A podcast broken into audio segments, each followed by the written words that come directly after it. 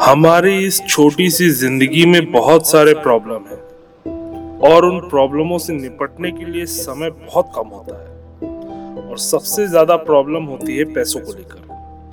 अक्सर हमने ज़िंदगी भर लोगों को हॉन्टेड घरों और किलों की कहानियाँ सुनाते हुए देखा। लेकिन कुछ ही लोगों ने हिम्मत जुटाई और सच्चाई की तलाश करने में लग गए। आज हम इस हॉन्टेड सीरीज़ के एपिसोड में कुछ ऐसे ही घर के बारे में आपसे बात करेंगे। नमस्कार दोस्तों मेरा नाम है चंदन और आप सुन रहे हैं हॉन्टेड फाइल्स का ये एपिसोड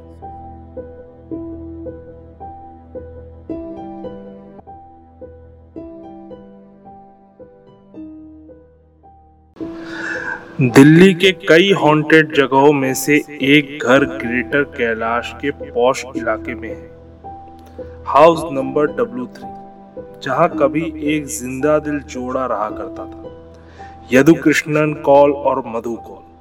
स्थानीय लोगों द्वारा बुज़ुर्ग दंपति के संदिग्ध रूप से गायब होने की रिपोर्ट दर्ज कराने के बाद पुलिस ने तुरंत एक्शन लिया। तो उनको बूढ़े कपल की बॉडी बहुत ही खराब हालत में मिली। दरअसल इन बुज़ुर्ग कपल का एक पर्सनल योगा टीचर हुआ करता था। सन 1986 में दंपति को उनके पर्सनल योगा टीचर ने बड़ी ही बेरहमी से मार दिया। और मारने के बाद उसके बॉडी के छोटे छोटे टुकड़े करने के बाद उन्होंने उनके ही आँगन में रखी पानी की टंकी के नीचे दफन कर दिया। जब तक पुलिस को लाश के बारे में पता चलता, तब तक बॉडी बुरी तरीके से डिकम्पोज होना शुरू कर दिया था और योगा टीचर फरार था। बॉडी मिलने के बाद कई दिनों तक पुलिस और जाँच दल ने न्यूज़पेपर के माध्यम से सूचना भेजकर दंपत्ति के रिश्तेदारों का पता लगाने की कोशिश की, लेकिन कोई भी सामने नहीं आया। इसलिए दंपत्ति का अंतिम संस्कार पुलिस के द्वारा ही किया गया और योग गुरु को पकड़ने के लिए एक सर्च टीम को काम पर लगा दिया गया।